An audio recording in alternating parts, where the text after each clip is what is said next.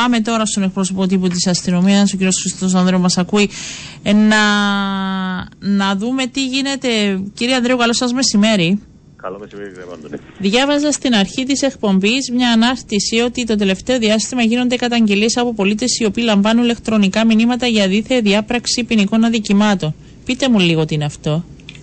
Ναι, είναι ηλεκτρονικά ταχυδρομεία τα οποία στα περισσότερα αναφέρονται διάφορα ονόματα αξιωματικών της αστυνομίας, ακόμα και αυτού του αρχηγού της αστυνομίας.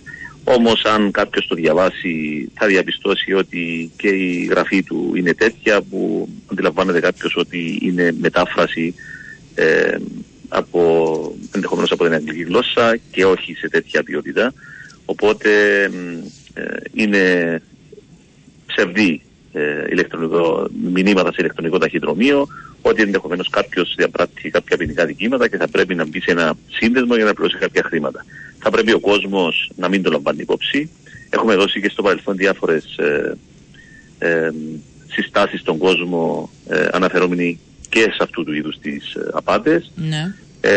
Θα πρέπει ο κόσμος να αποφεύγει. Αν και εκεί όπου υπάρχει οποιαδήποτε αμφιβολία, μπορεί να επικοινωνεί με την αστυνομία, είτε με το ηλεκτρονικό έγκλημα, ώστε να του δίνονται. Νομίζω κανείς δεν θα λάβει τέτοια σύγκληση όπως γράφει πάνω και να πρέπει να πληρώσει χρήματα επειδή έκανε αδίκημα. Δηλαδή δεν υπάρχει περίπτωση να γίνει αυτό σε επίσημο έγγραφο. Δεν υπάρχει περίπτωση. Το πρόβλημα είναι ότι ενδεχομένως κάποια πρόσωπα ίσως να πιστούν. Οπότε εμείς είμαστε υποχρεωμένοι να ενημερώνουμε τον κόσμο. Ευτυχώς σε αυτού του είδους της απάτης δεν υπήρξε οποιαδήποτε καταγγελία μέχρι αυτή τη στιγμή, ότι οποιοδήποτε πρόσωπο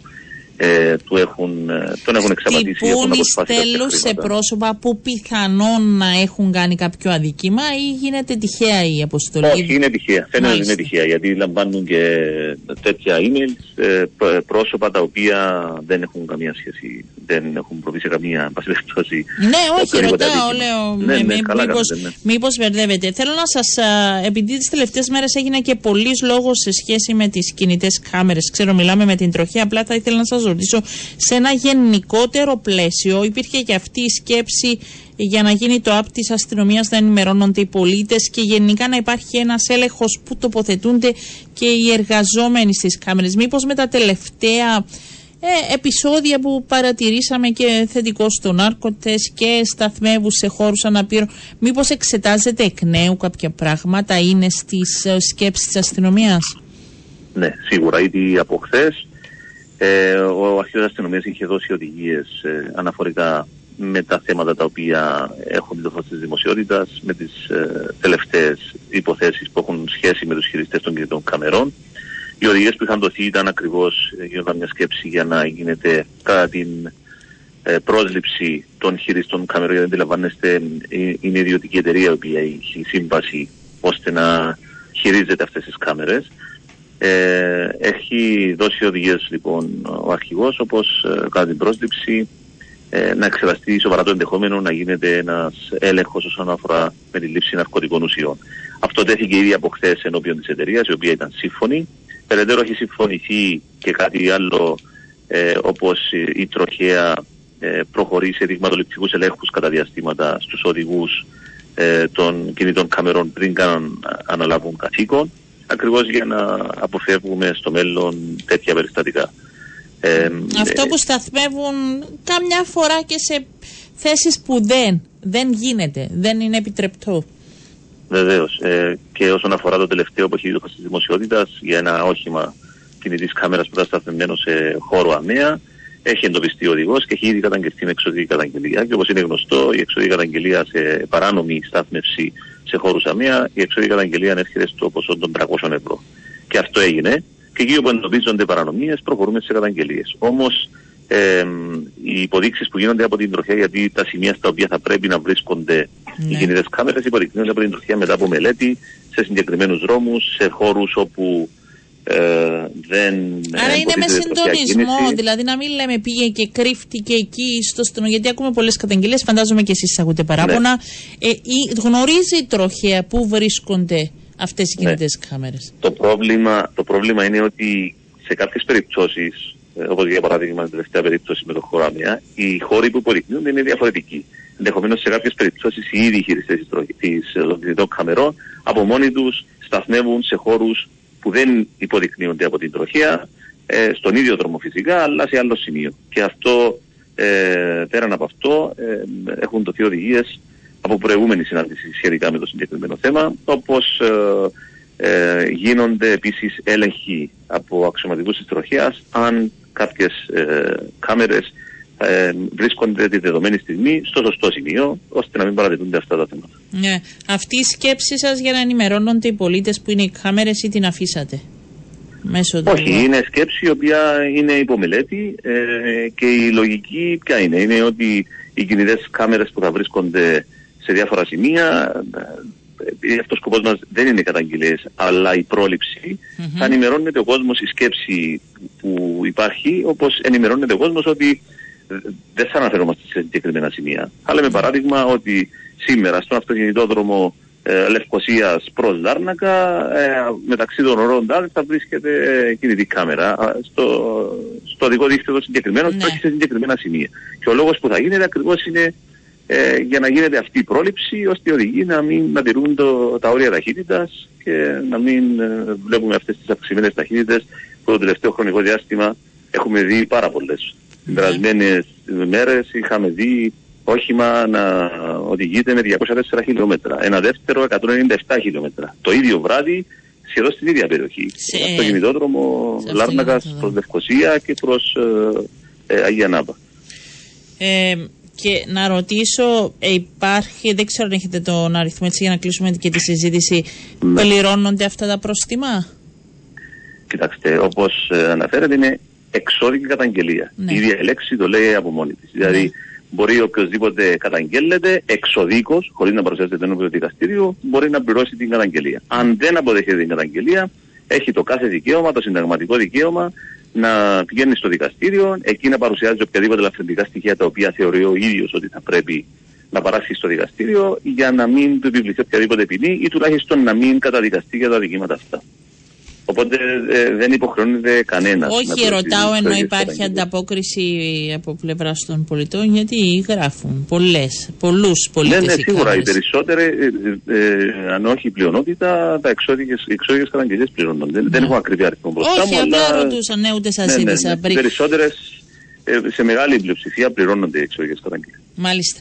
Και έτσι, επειδή είναι τελευταίες εκπομπές πριν και τις καλοκαιρινές διακοπές, σκεφτόμουν από χθες ότι θα ήθελα να σας ρωτήσω, γιατί όσοι είμαστε, αν θέλετε, σε γειτονιές που έχουν και αυτό τον αστυνομικό της γειτονιάς και στέλνουν μηνύματα καθημερινά που υπάρχουν κλοπές και μικροκλοπές, βλέπω έτσι μια αύξηση, δεν ξέρω τι λένε οι αριθμοί, και θέλω λίγο να μας πείτε τώρα, λόγω καλοκαιριού, τι γίνεται με αυτή την εικόνα, με τις κλοπές οικίες. Ναι. Να πούμε ότι οι κλοπές κατά περιουσίας, και αναφερόμαστε σε διαρρήξεις και κλοπές, σίγουρα τις καλοκαιρινές περιόδους υπάρχει ένας πιο αυξημένος κίνδυνος, εφόσον οι περισσότεροι, ο κόσμος απουσιάζεται για τα διαστήματα, είτε στο εξωτερικό είτε σε διακοπές, οπότε αυτό το γνωρίζουν και οι δράστες και δραστηριοποιούνται, μπορώ να πω, χαριτολογώντας, αλλά είναι η πραγματικότητα.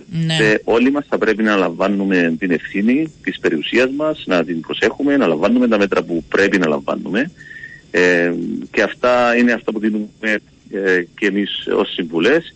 Δηλαδή, θα πρέπει ο κόσμος, όταν φεύγει από την κατοικία του, ακόμα και να μην είναι σε διακοπές, θα πρέπει να κλειδώνει πόρτες, παράθυρα, να βεβαιώνεται ότι είναι κλειστά και κλειδωμένα, να μην αφήνονται αντικείμενα αξίας στην κατοικία, τα οποία μπορεί να είναι ορατά από οποιοδήποτε παράθυρο, ότι βρίσκονται αυτά τα αντικείμενα, γιατί προκαλούν τον οποιοδήποτε επίδοξο δράστη.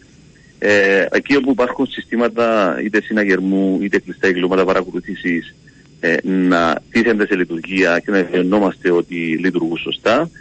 Σίγουρα είναι ένας αποτρεπτικός παράγοντας για οποιαδήποτε κλοπή διάρρηξη.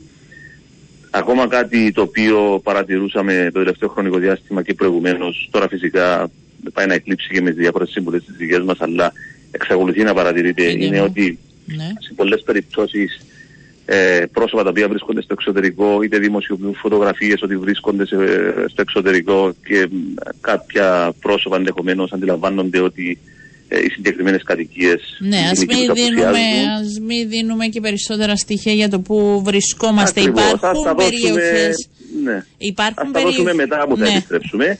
Και αν μου επιτρέπετε, κύριε Παπαντονίου, το πιο σημαντικό είναι ότι θα πρέπει να υπάρχει μια συνεργασία με τους γείτονες μας, ώστε να οτιδήποτε ύποπτο αντιλαμβάνονται, είτε κατά την απουσία μας, είτε ακόμα και στην παρουσία μας, να ενημερώνουν άμεσα την αστυνομία και να έχουν έγνοια λίγο την κατοικία μας όταν θα απουσιάσουμε. Ναι.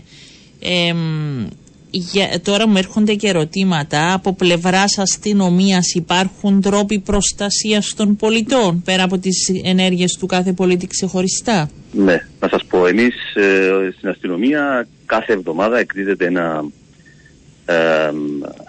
ένα δελτίο, αν μπορούμε να το πούμε με αυτόν τον τρόπο, όπου παρατηρείται το έγκλημα, δηλαδή γίνεται μια αξιολόγηση του εγκλήματος σε όλες τις περιοχές, και για παράδειγμα εκεί που παρατηρείται αυξημένη τέτοια δραστηριότητα που αφορούν για παράδειγμα διαρρήξεις και κλοπές, ενημερώνεται ο τοπικός αστυνομικός διευθυντής, για παράδειγμα στη συγκεκριμένη επαρχία, οπότε αυξάνονται οι περιπολίες στη συγκεκριμένη περιοχή, ή για παράδειγμα παρατηρείται αυξημένη δραστηριότητα κλοπών είτε από οχήματα σε συγκεκριμένες περιοχές. Επίσης γίνονται αυξημένες περιπολίες. Πέραν από αυτό γίνονται επίσης ενεδρευτικές περιπολίες, υπό την έννοια ότι μέλη μας τα οποία δεν φέρουν στολή και τα οχήματα είναι συμβατικά, δηλαδή δεν φέρουν οτιδήποτε σήματα, πηγαίνουν σε αυτές τις περιοχές, σταθμεύουν για κάποιο χρονικό διάστημα, παρακολουθούν την κατάσταση, και μπορώ να σας πω και ακόμα και μετά από πληροφορίες πολιτών έχουμε εντοπίσει σε πολλές περιπτώσεις ύποπτα πρόσωπα, τα οποία μετά από ανακοπή είχαμε εντοπίσει στα αυτοκίνητα τους περιουσίες οι οποίες φαίνεται να αποτελούν σαν προϊόντα διαρρήξεων και κλοπών, και σε πολλές περιπτώσεις με αυτόν τον τρόπο έχουμε εξαρθρώσει υποθέσεις που έχουν σχέση με διαρρήξεις και κλοπές, αλλά και άλλα δικήματα. Ναι, έχουμε επαρχία που είναι πιο ψηλός ο αριθμός των διαρρήξεων. Ο αριθμός των διαρρήξεων είναι ανάλογα και με τον αριθμό των κατοίκων, μπορώ να πω ότι είναι η ίδια. Αυτό που λέω ότι υπάρχει έξαρση σε κάποιες περιοχές, σίγουρα το έγκλημα, και αυτό γίνεται σε παγκόσμια βάση, μετακινείται. Δηλαδή εκεί που υπάρχει, για παράδειγμα, αυξημένη παρουσία της αστυνομίας, θα φύγουν από το συγκεκριμένο περιοχή και ενδεχομένως να μετακινηθούν αλλού. Εμείς προσπαθούμε με κάθε τρόπο να συλλαμβάνουμε τους δράστες, ώστε να σταματάει η δράση τους εντελώς. Και αυτό γίνεται πάντοτε και με τη βοήθεια του κόσμου, γιατί ο κόσμος είναι παντού, βλέπει, παρακολουθεί, και έστω και με κάποια ανώνυμη πληροφορία εμείς μπορούμε να δράσουμε διαφορετικά, ή να γίνει μια παρακολούθηση, ώστε να μπορέσουμε να εντοπίσουμε τους δράστες για να σταματήσουν αυτά τα φαινόμενα. Πέρσι είχαμε και τις καταγγελίες στις παραλίες, θυμάμαι, και ότι χάνονταν πολύ. Μα φέτος δεν έχουμε, ή δεν βγήκε, δεν είναι το φως της δημοσιότητας αυτό το θέμα? Όχι, δεν υπήρξαν. Ναι, υπήρξε για παράδειγμα στην περιοχή της Αμμοχώστου, υπήρξε μια πολύ καλή συνεργασία με τις τοπικές αρχές της Αγίας Νάπας, του Παραλιμνίου, και με την αστυνομία. Γίνονταν επιχειρήσεις κατά της νύχτας με υποκάλυψη αστυνομικούς, και σε πολλές περιπτώσεις, και με υπαλλήλους των δημαρχείων εκεί, και σε πολλές περιπτώσεις είχαμε εντοπίσει και είχαμε συλλάβει πρόσωπα, και μετά από αυτό είχαν σταματήσει αυτό το θέμα. Μάλιστα. Να σας ευχαριστήσω πολύ. Να ευχηθώ ότι θα πάτε καλές διακοπές, και θα τα πούμε εκ νέου σύντομα. Να είστε καλά, κύριε Ανδρέου. Καλό σας μεσημέρι.